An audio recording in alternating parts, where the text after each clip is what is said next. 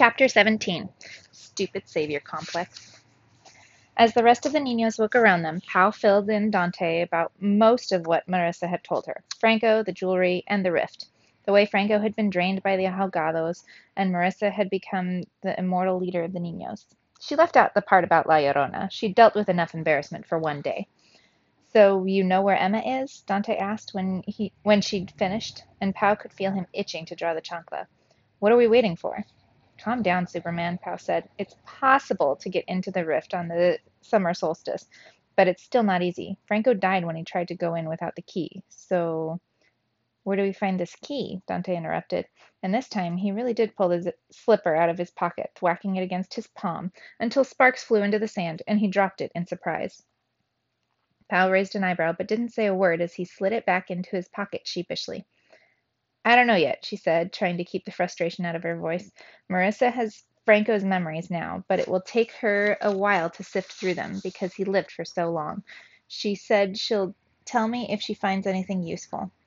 Whoa, Dante said, running his hand over his shaggy head. The guy you have a crush on dies, and you have to eat fire and live forever with his memories? And here I thought we were having a bad week. It's a sacrifice, Pau said, and they were quiet for a long minute not quite meeting each other's eyes. Pau wondered if he was thinking about crushes too, then mentally berated herself for being so shallow at a time like this. And when she wasn't thinking about Dante and crushes, she was remembering all the things she wasn't telling him, and that was so much worse. The secrets between them were growing, multiplying like her mom always said they do. As the hopeful feeling of making progress toward Emma waned, Pau's worst fear took its place, and she was alone with it. How could Pau tell Dante she might have corrupted magic in her? Some monster part that was making her constantly angry and sad and giving her these terrible dreams. She couldn't reveal that all this trouble might be her fault. Maybe before she could have. The old friend duo of Dante and Pau had been more resilient, but the new Dante and Pau had weird boy girl spiderweb cracks in their windshield, caused by magical clubs and Naomi's and secrets and loss. Pau couldn't risk losing him too especially now when Emma needed them both. You're still here, Sal came bounding toward them, tassel haired and smiling. Pau was grateful for the interruption. Does that mean you're staying? he asked. For now, Pau said, smiling. We heard you guys might need some help fighting monsters. Sal surprised Pau by leaping forward and throwing his arms around her. She laughed, squeezing him back. Thank you, he said, and Pau had never felt less like a monster herself as cheerful as this scene is, as this little scene is, Naomi drawled, walking up from on the other side, we haven't done anything worthy of celebration yet. Sal, clean up duty. She jerked her thumb over her shoulder to where ten or more niños were already gathering by the fire. Pau and Dante started to join them, but Naomi shook her head. Not you guys. Marissa wants you in the pit. The pit? Pau asked, not just not missing the way Dante squared his shoulders and checked obviously for his chancla. "It's where we train to fight monsters," Naomi said, looking Pau up and down. "It should be fun." "Fun for who?" Pau muttered as they followed her to the other side of the mess tent. "Be nice," Dante said, but he checked for the chancla again. "In your back pocket," Pau stage whispered, "right where you put it after you dropped it." "Shut up," he retorted, blushing, but he didn't reach for it again. The pit was exactly what it sounded like, a hole in the ground, about six feet deep and the width of a boxing ring. Marissa was standing inside, up against the farthest wall. Pau imagined it must have taken weeks to dig this out, but with the desert dirt packed down so hard, it seemed like it had been here forever. Welcome, said Marissa, somehow looking rested, even though Pau guessed the girl hadn't slept since before the mono fight. Did eating burning coals make you immortal and immune to need for basic things? She made a mental note to ask later. Assuming they'd survived the day. Pau, why don't you choose a weapon? Marissa offered, motioning behind her to a blanket on which several were laid out. Dante, I doubt you'll find anything better than the one you're carrying, so you can practice with the arma del alma. In honor of her recent truce with Dante, Pau decided not to make any more snarky comments. But it wasn't easy. The weapons looked like they'd seen better days a rusty sword, a warped wooden staff, a pair of pitted daggers, in all the novels Pau had read, the weapon a character chose somehow reflected their personality, but she didn't feel particularly drawn to any of these. Everyone was staring at her, though, so Pau knelt down and tried to pick one, despite the disappointment that was settling in her stomach. Dante got to fight with his fancy legendary club that basically painted the word hero across his back, and Pau was going to be beside him with what, a long stick and a shopping bag? Pau, Naomi said, we're kind of burning daylight here. Yeah, Pau said, picking up the sword, whose tip snagged the corner of the blanket and pulled it back. Wait, what's this? Under the blanket was a short, fat knife with black duct tape wrapped around its handle. It looked even more worn than the rest of the weapons, but for some reason, Pau could picture herself using it, twisting through a crowd of monsters, stabbing them until green goo covered everything. I want this one, she said, dropping the sword with a clang. Really? Dante asked, wrinkling his nose. Really. It looks a little dull. We can get it sharpened up for you after practice, Marissa said, her own long, graceful knife hanging at her hip, its surface swirling like an oil slick on the river. Honestly, I'm not even sure where it came from. She fell silent at a fierce look from Pau, who felt weirdly protective of the ugly little dagger. But I'm sure it'll be great, Marissa said hastily. Come on in, please, both of you. Pau held her chin high, leaving Senora Mata's crocheted bag behind as she hopped into the pit. Dante dropped down beside her. Now hold your weapons out in front of you. Pau turned her attention to the knife, which fit perfectly in her grip.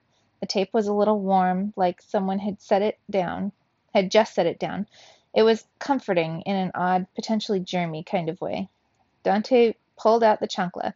The slipper was still folded from being in his pocket all night, and Pau tried not to laugh at its less than impressive appearance as he stood there in front of the three armed girls. Go ahead, said Naomi, watching him with shrewd eyes. Go ahead and what? he asked, though it was pretty obvious what she wanted. Transform it. Right, Dante said, shifting a little back and forth, which Pau knew was a sign of nervousness. Her mean spirited inner monologue went silent at once. First, he tightened his grip on it. Then he took a deep breath and kind of squinted at it. Nothing happened. It's okay, Pau said under her breath. Just try to remember what it felt like before. I know, he snapped without looking at her, and Pau bristled. She was only trying to help. Boys were so sensitive. Every muscle in Dante's body was tense. He was focusing so hard he was starting to sweat at his hairline. But the slipper didn't grow fuzzy bunny ears, much less transform into a fearsome soul weapon. It's a state of mind, Marissa said, stepping closer, drawing her own knife in one fluid motion like she'd done it a thousand times. Pau hadn't noticed before, but it had the same shimmer as Dante's club. Is that? Pau asked before she could stop herself. It was Franco's, Marissa said simply his arma del alma. Pau had about three thousand questions for her. Did it have a common form? How many of them were in the world? How did she how had she gotten it from Franco? Was it as powerful as Dante's or were they all different? But Marissa's eyes were a little sad. So with considerable effort, Pau kept her queries to herself. For now. What was happening when it changed before? Naomi asked, was asking Dante, joining Marissa at his side. That stupid Mana was about to kill us, Dante said, his face flushed. Now, it just happened. After I came up with the idea to use it, Pau thought. Her snark was alive and well, but she didn't let it escape through her mouth. You were in danger, Marissa said, walking around him like a jungle cat stalking its prey. You wanted to protect yourself and your friend. At the last second, just when it seemed like she would lunge for Dante, Marissa changed direction and leaped toward Pau instead, her knife extended. Pau's reflexes weren't bad. She'd always done okay in gym class and stuff, but nothing had prepared her for a sneak knife attack. She didn't even have time to step out of the way, let alone lift her dagger to ward off Marissa's blade. As it turned out, she didn't have to. A wave of energy from behind her caught Marissa mid stride, causing her to stumble and, cor- and overcorrect, then sent her straight, straight past Pau and into a neighboring cactus. With her out of the way, Pau had a clear view of Dante, who was looking triumphantly at the fully transformed shining club in his hand. I figured as much, said Marissa, picking a cactus spine out of her palm. You savior types are all alike. It's never about self preservation. Dante suddenly seemed very interested in the toe of his left shoe, or basically anything that wasn't Pau's face. Inside her, a storm of conflicting feelings swirled around, which was one of her least favorite things in the world. On the one hand, she was a little offended that Dante thought she needed to be protected. On the other hand, it was kind of nice that he had wanted to, wasn't it? Was she a bad feminist for thinking that? Being best friends with a boy is so confusing sometimes, especially when the boy had nice hair and a magical weapon and kept holding your hand at key moments. We're not going to be able to threaten her life every time you need to draw your weapon, Marissa said, breaking the awkward silence between them. So I suggest you figure out how to do it on your own. Got it, Dante said. He still wouldn't look at Pau. Okay, moving on, said Naomi, stepping forward. You got lucky with that club during the fight against the Mano Patrona, but it won't help you with some of the other things the rift spits out. You'll need combat skills. Pau tried to listen, but it was hard when she was too busy wondering what Naomi meant by other things, and whether Undina's voice would save Pau from those too, and if anyone would notice. And the most important thing is to protect your face, Naomi said, interrupting Pau's thoughts. Their number one priority will be to pull you toward the rift, but if they can't, they will go for your soul stuff, your life force. They attack the mouth, the eyes, the ears, so that's where you need to focus. Dante raised his club higher, obscuring his face completely. Naomi jabbed him in the stomach with the butt of her spear. Of her spear. He doubled over, wheezing, and Pau didn't know if she wanted to laugh or punch Naomi. She settled on neither. That doesn't mean you can neglect the rest of your body, Naomi said, as if nothing had happened. Dante straightened up, wincing. These things are monsters. Are monstrous, but they're not dumb. If they can't get your face, they'll do whatever they can to bring you to the ground. Pau remembered how helpless she'd felt when Dante was being dragged away, and her sense of panic when that hairy demon hand was choking the life out of her. The worst part of it was thinking that she had failed Emma. While she was recalling all this, Pau held her dagger loosely at her side. Naomi took advantage of her distraction and lunged at her without warning, but somehow Pau was ready. The fat little knife deflected Naomi's spear before it could reach Pau's face. Good, Naomi said, a little begrudgingly.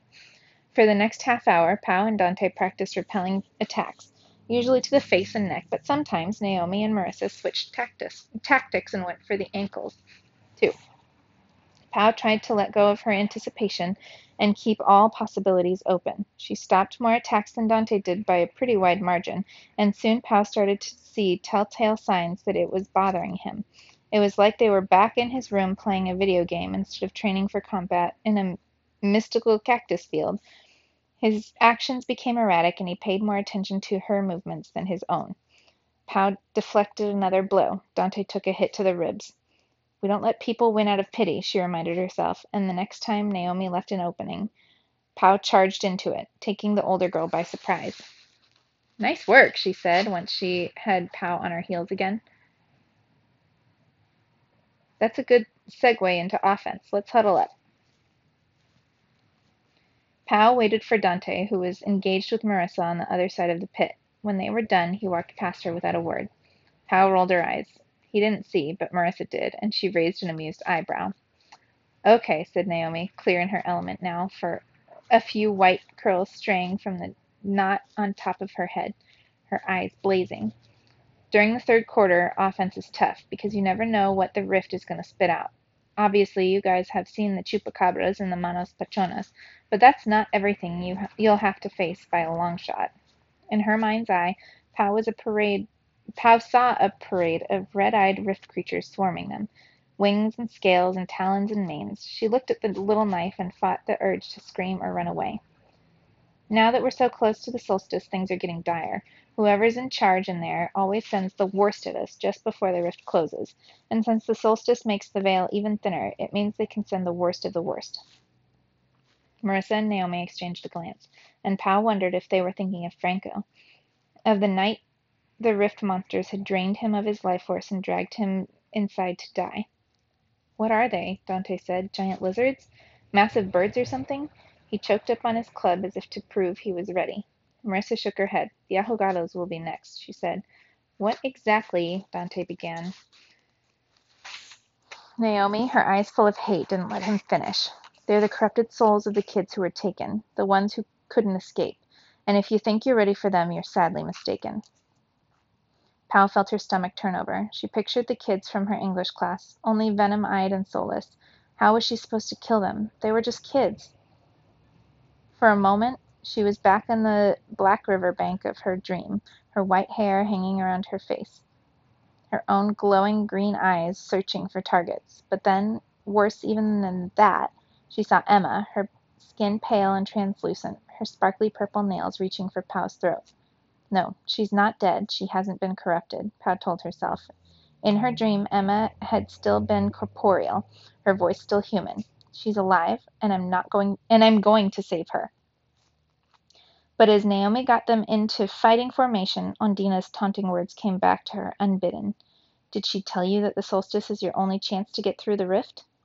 Suddenly Pau was distracted. Ansi, her bargain to help the Niños seemed reckless when she faced when she was faced with the prospect of Emma's blue eyes turning green forever. She couldn't stand the idea of Emma's love for comics and Kit Kat bars and those stringy shoelaces you don't have to tie being replaced by a horrible mindless hunger. But Pau couldn't get into the rift alone. This was the this was still the best way forward, wasn't it? Marissa got into a defensive stance, her water blade extended. Pau tried to listen to her instructions. Stay out of range so their arms can't get you. Attack the mouths and hands before you're sucked dry or dragged off. But her heart wasn't in it anymore. All she could think about was Emma and Undina's words. Pau was afraid she wouldn't be able to get inside the rift, or worse, that there was something corrupted within her, that somehow the rift would find a way to use it to hurt her friends. Dante was better on offense than he was on defense. He and Naomi were locked in a battle a few yards away. Pau could tell Marissa was about to give her a talking to about her lack of enthusiasm, but the sound of a horn echoing in the distance stopped them all. What does that mean? Pau asked, alarmed by the way Naomi gave up the fight against Dante and headed straight for Marissa. It had to be something bad if Naomi was walking away from probable victory. Means we're under attack, she said when she reached them, taking her place at Marissa's right side. In the middle of the day? Dante asked. I thought you said they only came at night. The first rule of monster fighting is that there are no rules, Marissa said, especially not on the solstice. She looked at Naomi. Sounds like the East Quadrant. Do we all go? Marissa shook her head. We'll be leaving the camp unprotected. Naomi nodded, her eyes dark and serious, her white hair proof of all her previous battles, of everything she had lost. I'll get a team together and go, she said. You stay here. I'm coming with you, Dante said, and Naomi nodded. Pau wanted to strangle him for his stupid machismo. Instead, she said, If he's going, I'm going. But Naomi shook her head. You stay here, she said, already turning away. Pau saw red. Excuse me, she said, but I don't take orders from you. If he's going, I'm going. She felt her eyes narrow, her features twisting into what her mom called her this her features twisting into what her mom called her this means terrible it means trouble expression. Naomi's face softened and she stepped closer to Pau. We need his club, she said, but if you're there, he'll be distracted. It could be dangerous for you both. Pau had never felt more useless. I'll keep out of his sight line, she said. I'll there was no leniency in Naomi's eyes. Stay with Marissa, she said. Protect the camp. Make sure he comes back. I'll make sure he comes back in one piece. It took everything in Pau not to go on a rant about how girls shouldn't have to be responsible for boys' inability to control their stupid savior complexes, but this was life and death, and she had more to worry about than Dante's scattered focus. White haired, green eyed, rage filled Pau stared back at her from the dream world. Okay, Pau said quietly before stomping across the ring to where Dante was practice swinging his club. If you get hurt, I will kill you. She shoved him squarely in the chest. He stumbled a few steps, then crossed the distance back to her and won. Instead of shoving her like she expected him to, he looked at her uncertainly, then swooped in and kissed her on the cheek. For possibly the first time in her life, Pau was stunned into silence. I'll be back soon, he said. Stay safe. He followed Naomi out of the ring before Pau could do more than gape like one of the Gila River's three headed fish.